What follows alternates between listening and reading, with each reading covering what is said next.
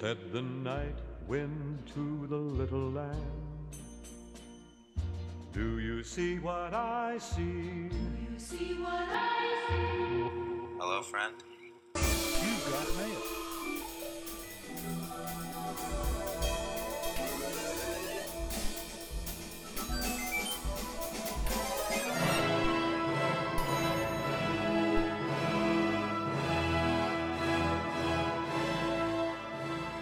Well, hello, friend, and welcome to another episode of the Hello Friend podcast, ironically named since we are in the last season. But Henry and I are here to talk about episode five of season four called Method Not Allowed. Hey, Henry, how are you?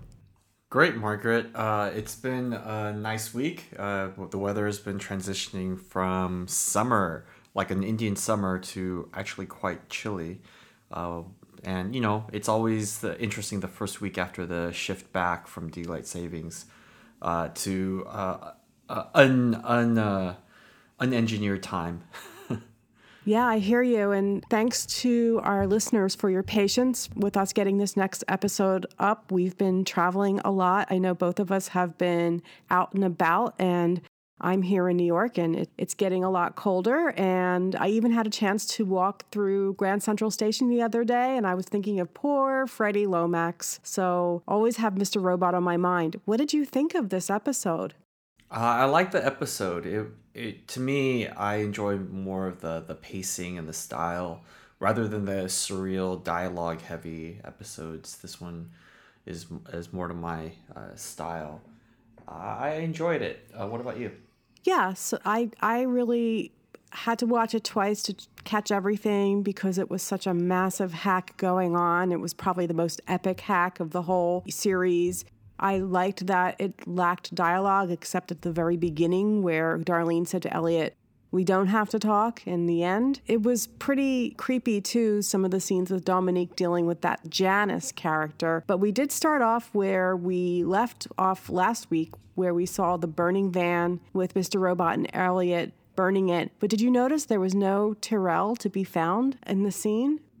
Yeah, not anything in the and nothing in this episode uh, argued against the Tyrell being another persona hypothesis to me anyway. I, I was watching the episode with this idea in mind to kind of find evidence to disprove the Tyrell persona hypothesis, but I didn't find any. Same here. I mean, I keep secretly hoping that Tyrell is still quote unquote alive, but the more I think about it, I think that he was another persona of Elliot. And, you know, we did cut to a, a scene of Darlene who was looking for Elliot. She was using the signal hack that we discussed previously. And I love that they were playing Beethoven's Ode to Joy because you also incorporated Ode to Joy or, or Beethoven in the music that you composed for this podcast, which I thought was kind of a nice irony. And, and the reason why there's Beethoven in this podcast is because in the podcast intro music is because they played Beethoven in one of the early season one episodes, and I, I really uh, liked the way that the the song sort of fit the the show. Same here. And when I hear the Beethoven, I think of two movies in addition to this series. I think of A Clockwork Orange, which used Beethoven rather prominently, and a movie I've never really seen, but I've heard talked about to no end, which is Die Hard, which is referenced a lot in this episode. Yeah, there was a lot of sort of 80s uh, action tropes that were hinted at through this episode. Did you get that sense between the music and some of the the shot, the the angles as well as the references?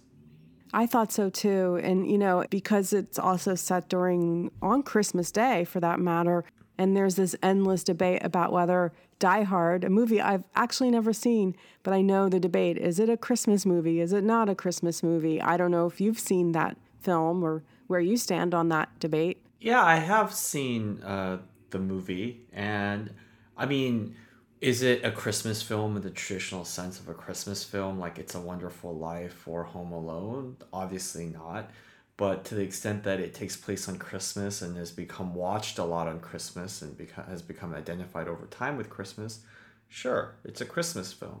Yeah, I think that's where Sam Esmail also falls in terms of that discussion. So while Darlene is looking for Elliot, and again, this is all in silence, we see that Krista and her boyfriend Jason, the, the nerdy Jason, have plans. And so we see them making plans to hang out at Krista's family's house or maybe they'll blow them off. And what, what really struck me with this scene, not much to really talk about, except that this episode really showed how much we don't really talk to each other very much anymore to communicate. We use text and all these sort of barriers to communication that really don't, you don't really need to talk to somebody face to face anymore. Yeah, and the thing in the scene that caught my attention was the use of emojis by uh, her uh, boyfriend. You know, the one where he has a gun pointing next to the emoji face with the eyes is crossed out.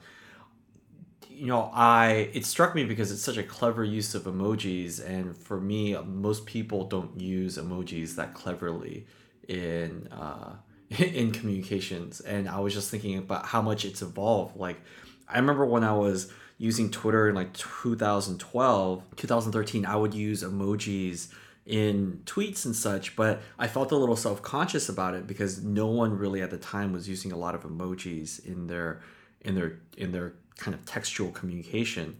And these emojis were something that it seemed like we were overlooked. Like a lot of people weren't using them. It wasn't something that was really heavily featured in uh, written communication. And it seems like we've really come to accept emojis yeah, no, that's a good Yeah. point. And uh, I know, speaking for myself, my emoji game is pretty poor. I just, my my emoji game is much more impressionistic. So when I know I've texted you a million emojis where it's just like little chicklet, butterfly, and starburst, I use emojis to express sort of a general feeling. But it's true that they have become more prominent. And I read, I don't know if this is true because I read this in the New York Post, but I read that Facebook is banning or is silencing the use of eggplant and peach emojis. That would be interesting if true. Uh, this idea that somehow emojis would get banned, and that the idea that uh, artificial intelligence can be smart enough to understand the context in which an emoji is used to determine which one is inappropriate or not. I think that's a pretty uh, dangerous assumption to make. I hear you. You know, I met somebody the other day who's working on a piece of software who they want to monitor kids' chat and who knows what else inside of different video games to measure whether they are uh, pro social or to being good citizens. And I asked how they measured that, and you know, the answer I got was interesting and I wonder how successful it'll be just in general. We cut back to Elliot and Darlene, and they are basically needing to break into the virtual reality uh, office on Christmas Day. And this is the beginning of the great silent hack. And the first thing they do is create an employee ID for Dolores Hayes. What do you think of Darlene's disguise and how this all unfolds in general? While I was watching all of this unfold, I, I had this thought that I wish that they had more scenes and episodes like this in the show. It kind of made me think about this alternative reality where Mr. Robot was a show that re- like that would re- repeatedly feature these sort of break-ins or hacks and what that would look like. Um, yeah, that's kind of the, the main thing I was thinking about was, oh, I, I like this. I wish they, the show had done more of this. Yeah, and they sure did their research to really figure out step by step what they needed to do to get into virtual reality. And of course, the first is to create a bogus ID. In the meantime, Elliot seems pretty wrecked. Um, there were some really great overhead shots, which I love how Mr. Robot shoots from above, and you see people moving around like they're little Sims.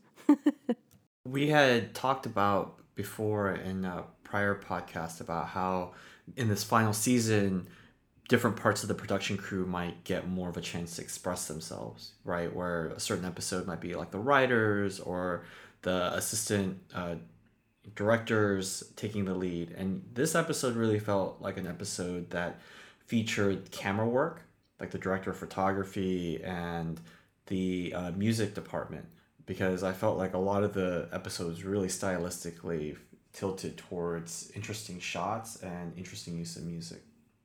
There were some really amazing shots, both tight and claustrophobic, and then ones like this one in Elliot's apartment giving you a bird's eye view. And then these amazingly beautiful scenes of New York during Christmas time. When we're in Elliot's apartment, we see he's perusing the virtual realty site and trying to get some information on the security systems. And it led me to believe that there's a lot you can discover about things that are meant to be top secret, like that are just out there on the internet. I find pitch decks all the time, by the way. It's, you know, just stuff that's out there. Yeah, I mean that's the the trouble with having things secured only by a link. Like there's always reports of things that were discoverable on AWS because nobody bothered to secure them and just left them there to be discovered if someone could stumble upon the URL. And you see this all the time with Google G Suite. One of the dangerous things about G Suite is how it allows things to be shared with anyone who has a link. And sometimes people are not very mindful about how they set up their permission sharing. So they just end up leaving things exposed to the outside world that are actually quite sensitive. Yeah, I wonder how Fitbit users feel now that Fitbit has been acquired by Google and if they have any privacy concerns around their health data. Yeah, it, it would be interesting to see what sort of safeguards, if any, Google commits to putting into place to prevent that. Uh, there was an interesting story maybe about a year ago about how a fitness app revealed some top secret bases because people know it, had this kind of interactive map that you could see where different users of the app had been recording their runs. And people noticed that there were runs taking place in some remote regions of the world where it wasn't known that any sort of buildings or facilities existed. And people surmised that it was military personnel who were using this app that were running in, in these areas Oh, that's just incredible. And to think that that information is out there and potentially even less private than it already was with the acquisition. I know I've shared with you before that I've talked with people who work at certain fitness monitor companies, and they can also tell basically when people are having sex. They say, they can tell like don't wear your fitbit if you're you know getting busy. Because apparently they can tell by spikes in i don't know what heart rate or something. I don't know if that's a, a urban legend or what have you but i believe it. Uh, yeah apple watch wearers take note right? Um, it, it, wouldn't it wouldn't surprise me if that's true. And then you actually start thinking about well if the algorithm algorithm is smart enough wouldn't it just be able to imply that make the like connect the dots that whenever you take the Fitbit or the Apple Watch off, that's when you're having sex, right? Over a certain period of time, it's gonna say, okay, like no sexual activity detected actively. Let's look at spots when we don't have any data where we can uh, assume that this is taking place. So, in the meantime, while Darlene and Elliot are sort of hacking, getting ready to break into virtual reality, we cut to this beautiful scene with poor, poor Philip Price having so many regrets and all by himself. And he's sitting by himself in this restaurant, and there's this mural behind him of all these people having fun and socializing, but he's alone. And he gets some mysterious instruction to give $28 to the trombone player outside of E Corp. And so Philip Price is sent off on this whole mission while he waits for Tyrell and realizes Tyrell's not going to come. I don't think he realizes why just yet. What did you think about this whole elaborate series of quests that Philip was sent on? Do you think it's White Rose just toying with him? I my assumption is this is what's going to lead him to the meeting where the next eCore CEO is going to be decided, uh, and, and the meeting all the rich and powerful people have to get together to to do this. That was my assumption. That's my assumption too, and I think like a cat and mouse game, White Rose is sort of dropping these little breadcrumbs. If if it has to happen to anyone, it's it's got to be Philip Price because I just I don't care what happens to him. Then we have the scene at Virtual Realty where we meet the security guard, the main security guard. I think this guy plays this role so well. He and his colleague, they're watching Die Hard, which is sort of a nice shout out to that movie. And then it all unfolds where they set the timer exactly at 11. She tries to enter the building. Of course, the ID is not going to work. And then there's a series of events that unfold where Elliot manages to jump the barrier while she's distracting the guard who's helping her. Yeah, I, I, really liked uh, the suspense and the music. I thought the music especially was great. And I liked how it was very synth heavy, so it was kind of 80s evocative. And then later in the chase scenes, the music kind of became much more like Nine Inch Nails, Trent Reznor-ish. But it started off with this interesting. I think they were using like a Roland to do the the music, and so I appreciated this scene a lot. And the reason that Elliot needs to get into the building while Darlene is distracting the guard is he needs to break into, I guess, the HR room so he can enter Darlene as an employee in the database. I love the break in scene where this first one, where Elliot takes out his laptop and he hacks into the electronic keypad which I've learned. I had an electronic lock in my last apartment, and I was always told don't leave your key next to the lock because somebody can hack in from the outside. I don't know how it works, but. Interesting. And then you start to wonder was a physical key really that bad? I hear you. I would much rather have the physical key than the electronic key I had because one time I was locked out of my apartment. The lock on the door was run by a, just some regular batteries, and the batteries died, and I wasn't able to get into my, my apartment. So I like the old fashioned keys. I think it's important to be mindful of what new things that you adopt and you ask yourself are they worth you know using instead of what's existed before. Yep. So, in the meantime, Elliot creates Dolores Hayes as a new employee, which is Darlene's pseudonym. Darlene leaves her phone slyly by the guard, and he's he's a good guy, and he fetches the phone for her, leaving his telltale fingerprint on the phone. Elliot, in the meantime, disables the cameras using CamSec Pro. So all pretty savvy. What do you think of it so far? Is this all? Are you believing all this so far? I mean, uh, in terms of the believable or unbelievable things in the episode, I think Elliot running for as long as he did was far more unbelievable than any of this part of it. Um, the, this part of the episode just felt a lot like those sort of crime caper movies, uh, you know, which I like, like Ocean's Eleven or whatnot, where people are planning some sort of big heist and all these things have to go well, and then inevitably something doesn't, and the suspense becomes how they're going to handle that. That's a good analogy. I can totally see the Ocean's 11 element to it. And then we did come to the next scene, which is the one I had the hardest time sort of believing, although I thought it was really cool, which is how Darlene and Elliot managed to transfer the thumbprint of the guard into something that could be 3D printed as an impression. They were at this area where 3D printing happens, and it's called Kraftwerk, which is another 80s shout out to the 80s band, synth band. I thought it was a little unbelievable, but it was really cool to see how they did it. Yeah, it made me think about you know the future of this sort of stuff where you're able to replicate things very very quickly and how that will even change things like crime, right? I think that's the implication with physical keys is that if you're able to reproduce a physical object really really quickly, then it becomes a lot less secure.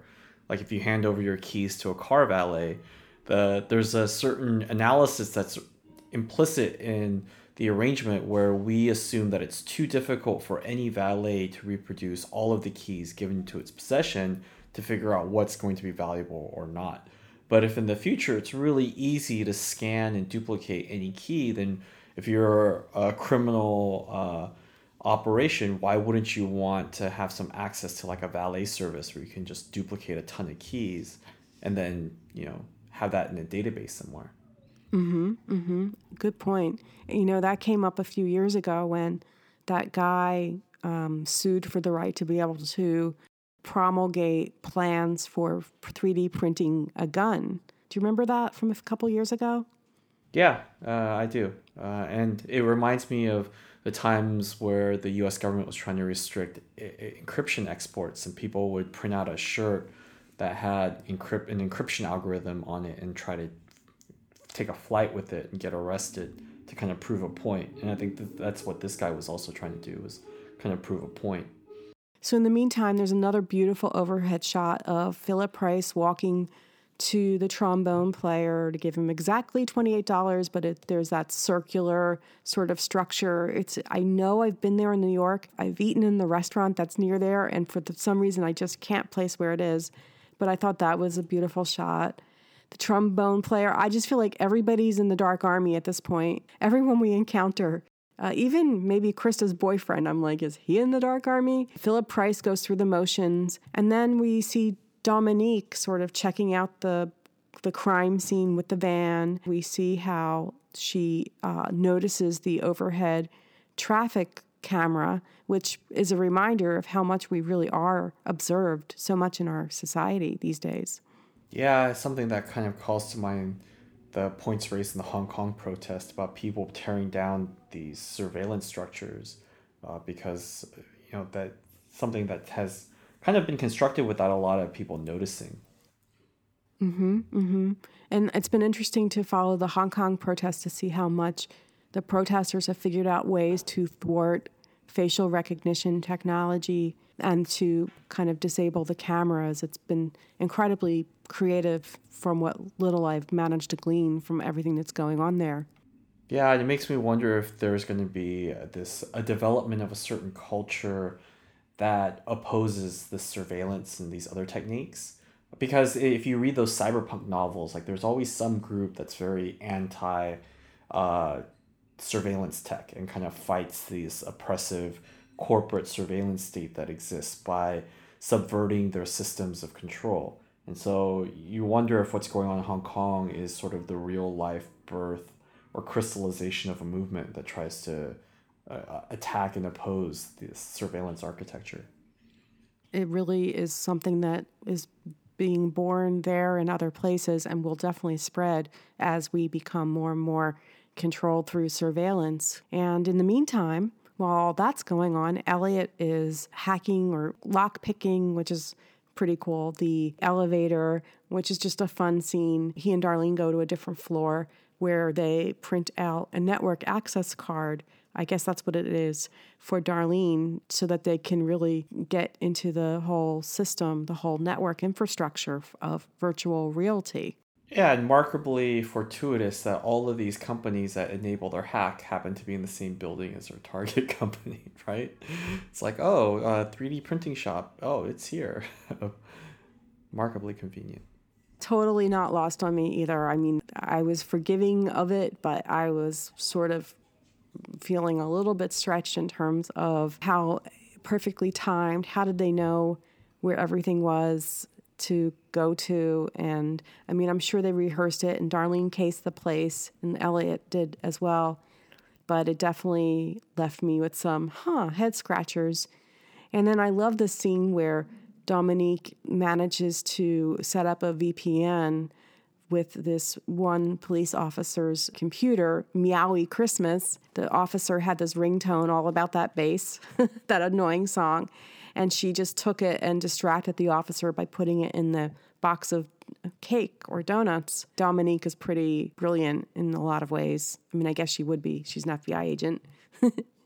I think she has a pretty acute understanding of human beings and what they're driven by and how to manipulate them. So she's she's also showing that breaking in uh, to networks is not just about technology, but oftentimes just about social engineering. I really like how this whole season has focused on the social engineering part of the equation for successfully hacking into systems and, and hacking into people. Basically, the reason Dominique is doing this is because she's under orders from that weirdo Janice to make sure you monitor the red light camera reports. So she's getting deeper and deeper into trouble. Yeah, but I what also came through to me was her uh, disquiet and dislike of what she's being asked to do. Like I feel like it's engineering a breaking point where she's going to say enough is enough.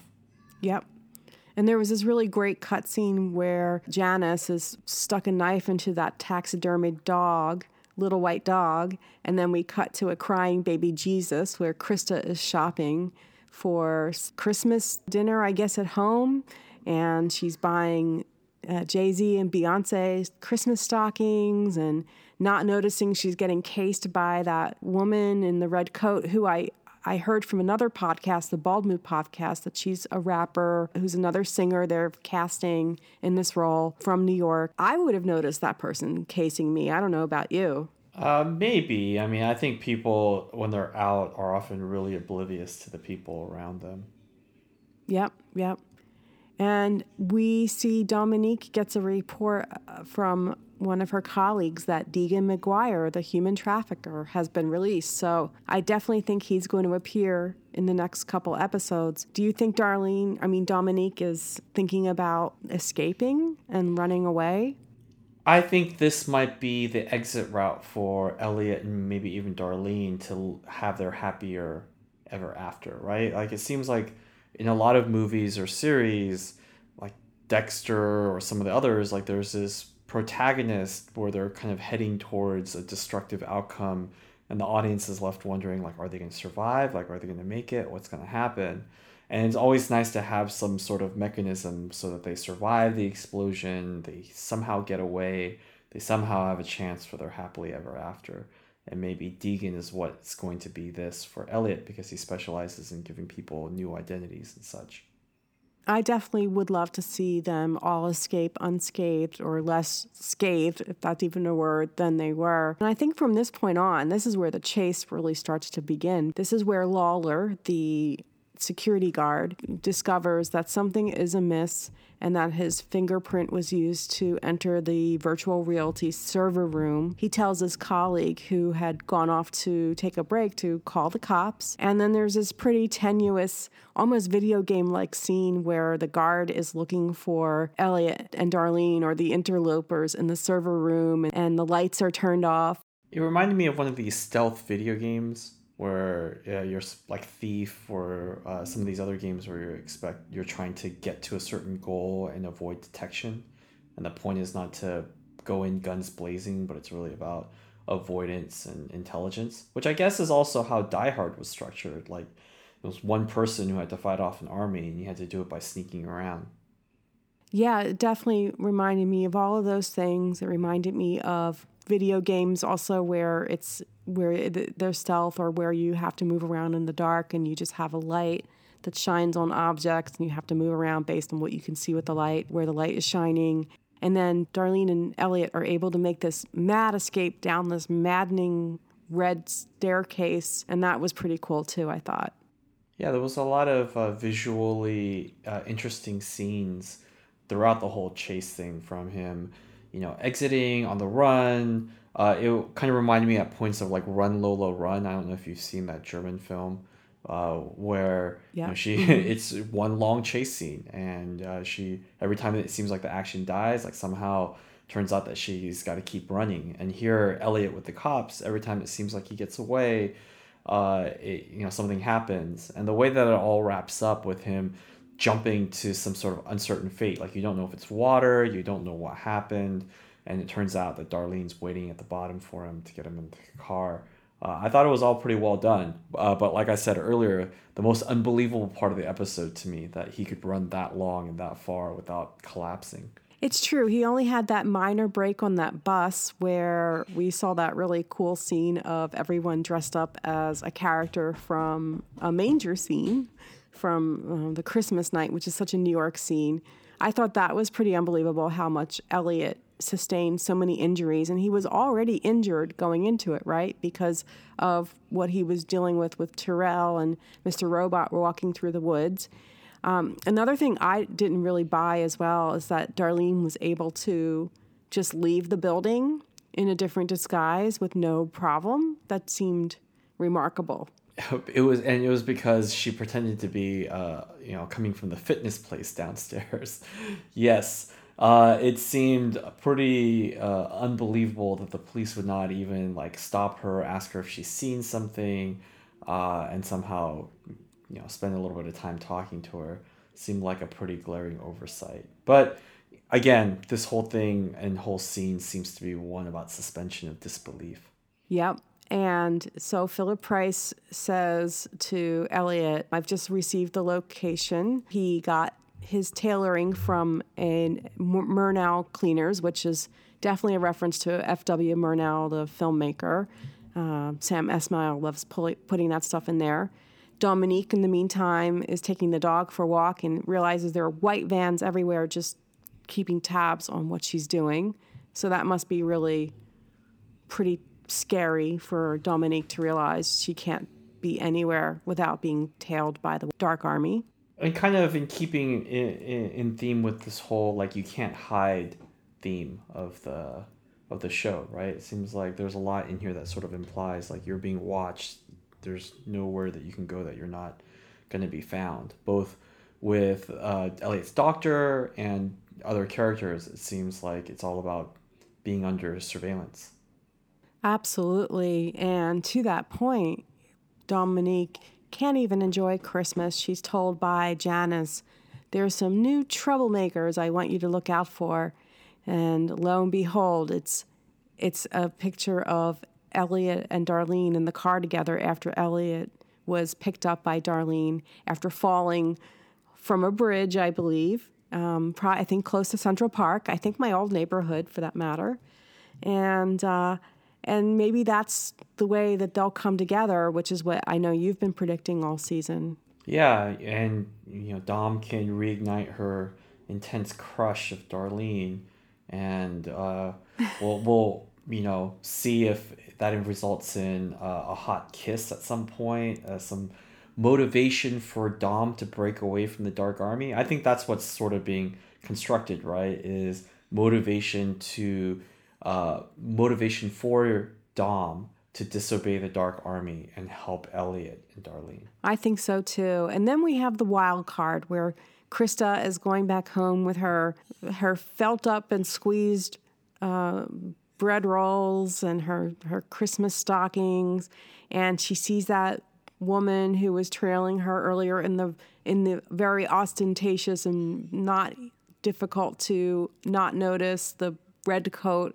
and then she comes across Vera who's like we need to talk and that was the whole episode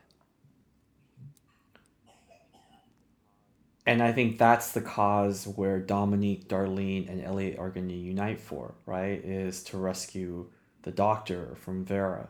To me, that seems like what because it would to me it would be hard for Elliot and Darlene to convince Dom just to help them take down Ecor or do something like this. But if they can enlist her help in something that she as an FBI agent feels no moral ambiguity about, it seems like that's the, the way that that's going to happen. Yeah, I think so too. And I really wasn't so excited to see Vera reintroduced into the story. Nothing against the actor, but I am really excited about it now because I think he's going to be this totally unpredictable element where White Rose tries to control everything the way she had Philip Price dropping these breadcrumbs to go from one place to the next. Just a toy with him, I think, honestly. She even chose his suit for him for meeting with Deus Group, but I don't think anyone, including White Rose, could could account for Vera just suddenly being so fixated on Elliot.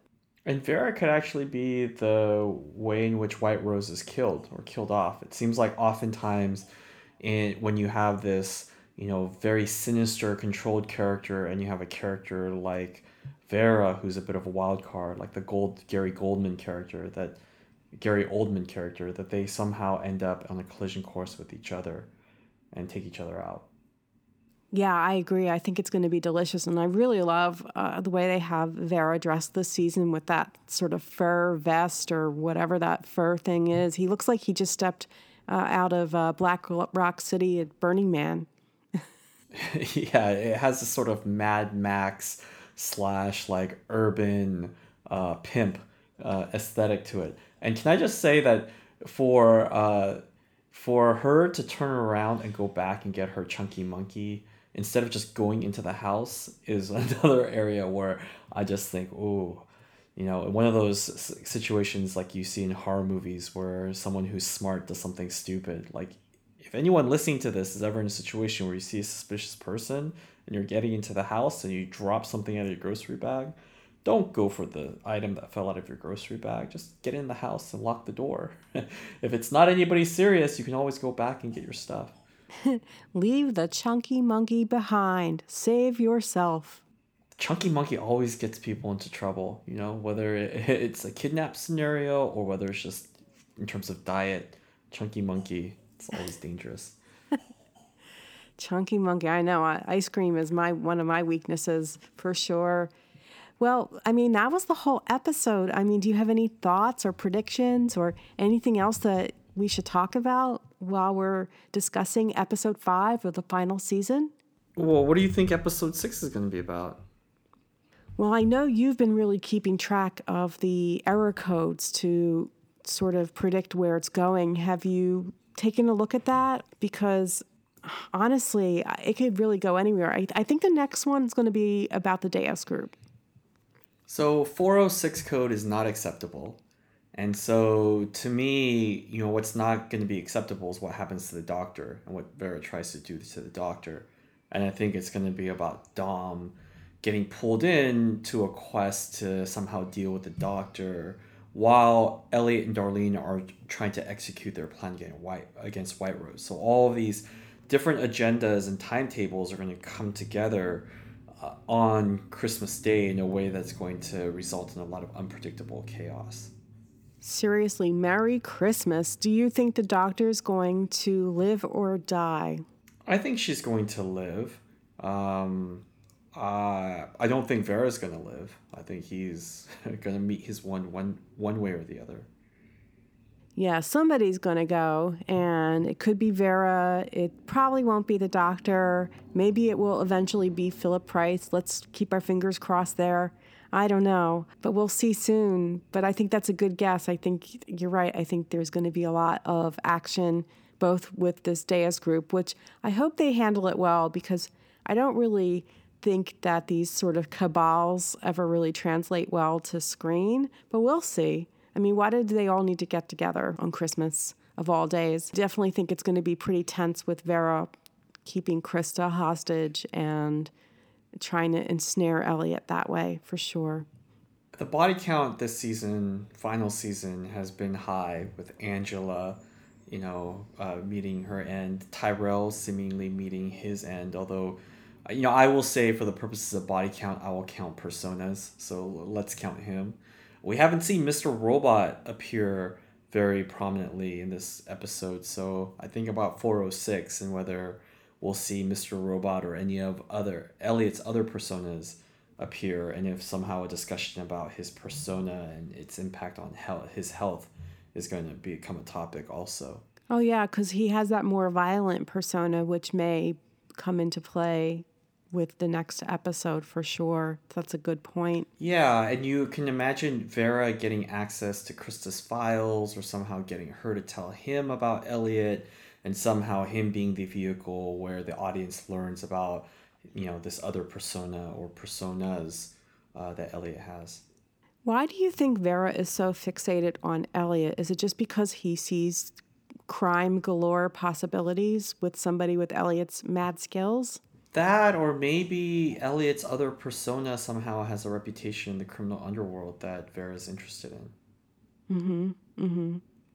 I mean, he's a smart criminal. I mean, there are a lot of dumb criminals, but Vera, for all of his flaws, seems to be able to move pieces around in his head, and and uh, he's a real operator, I guess.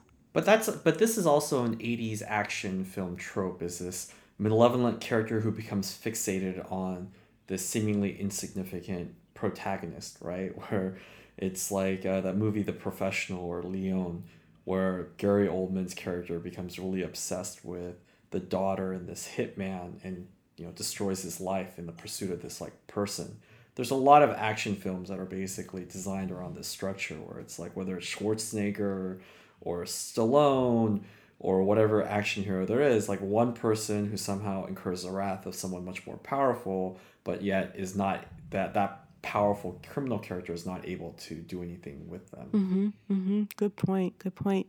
Do you have any what would you rather's for this week? Yeah, so for a game, would you rather use a game controller or a keyboard and mouse? Oh, I think a game controller uh, because it just feels more sort of natural at this point to use a game controller versus a keyboard and mouse because any game I would normally play with a keyboard and mouse um, I would probably play with my mobile phone, but that's not taking into account Steam games. But I think a controller. How about you? You know, I have, uh, you know, I came from the keyboard and mouse world, and a lot of the games I play tend to be really dependent on keyboard and mouse. Like some of my favorite games, like Civilization, are very keyboard and mouse driven. But I've been experimenting with Steam and trying to use Steam more and found that I prefer a controller a lot of times because of the ergonomics of it. It's a lot easier for me to just hold a controller in my hand and do various things than it is to sit proper and use a keyboard and a mouse. And the other day I was reading something about Death Stranding, the new PS4 game that's getting a lot of buzz, about how the the controller they've used the the built-in audio in the controller to have it emit a baby crying because there's a scene where the character is carrying around this baby that's in like a, a bubble. And uh, and gamers were freaked out because all of a sudden their controller started wailing like a baby and it just made me think about how underutilized the controller is as a form of interface with games beyond just controls right? That's pretty wild. Yeah. And people and it was actually too effective like people turned off the sound because it was making them feel too anxious dealing with this crying baby literally in their hands as they're dealing with game stress. It was just too much for people. They had to turn it off. But it, it just occurs to me that you know it it's just an example of how we're just on the tip of the iceberg in terms of our interaction with these very immersive virtual environments i'm going to look that up because i want to learn more about that i'm pretty fascinated by the whole use of audio and spatial audio, I guess they're calling it right now, some circles. Okay, so along the similar lines, I didn't really have one for this week, but now I'm inspired. What would you rather, um, Oculus, so talking virtual reality, an Oculus device, or PlayStation VR? I've been considering this because I've been thinking about uh, whether or not I wanted to get a, a PC gaming rig and adapt it for VR also or use something that Oculus has made as kind of like a standalone VR product. And Oculus has made really great strides with its uh, devices. Like they've released a couple of standalone devices that are getting pretty good reviews. And it's made me really consider the Oculus device. So I'd probably say Oculus at this point. Yeah, I mean, if this were last year, I would have said PlayStation VR. I think this year, I would I would probably also agree Oculus, although Oculus is owned by Facebook, and if they can't be trusted to si- silence propagandists who are leveraging their platform for ill uh, on the Facebook. I mean, what's going to happen with Oculus and the Oculus experiences and the data that gets taken and measured there? But overall, as an experience, I think Oculus has done a pretty bang up job. Yeah, a couple months ago, I got the wrong Oculus device. I meant to get the Quest, but I ended up getting the Go.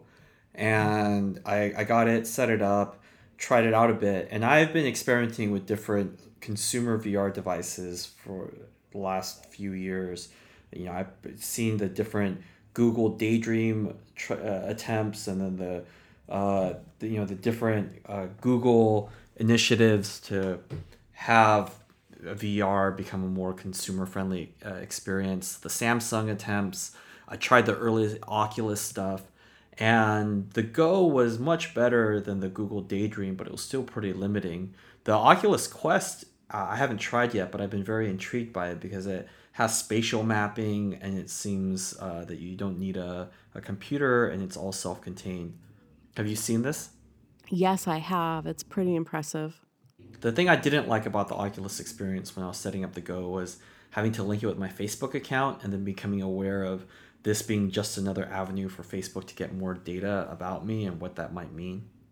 I hear you. I mean, Facebook just released Facebook dating. I think I might just create a dummy account because I'm curious how it works, but there is no way I want to even sign into that service because for the same reason. I mean, and the thing is with these VR devices, I mean, they they track so much like they even track your eye movements, which can be used for all sorts of great things, but um, I mean, it goes down to that minutia that is trackable and recordable.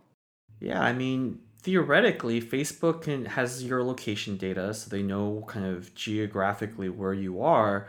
And with something like the Quest, they know your movement within that very contained space, they know that you're taking X number of steps forward, you're turning your head right or left, you're moving your arms up or down. They're literally getting that level of precise data, data upon a person and their physical responses and what that can imply about their mental and emotional state. That's pretty amazing. Yeah, I agree. Well, that was a fun What Would You Rather. That was really pretty cool to learn about the game controllers and all that new functionality. And for us to talk about VR and the virtual reality headsets and devices and what's coming down the line. You know, um, we're just at the beginning, as you're saying. It's been a really great discussion. Is there anything else we should talk about before we wrap up for this week? No, I, I don't think so. Uh, I really enjoyed talking with you, Margaret.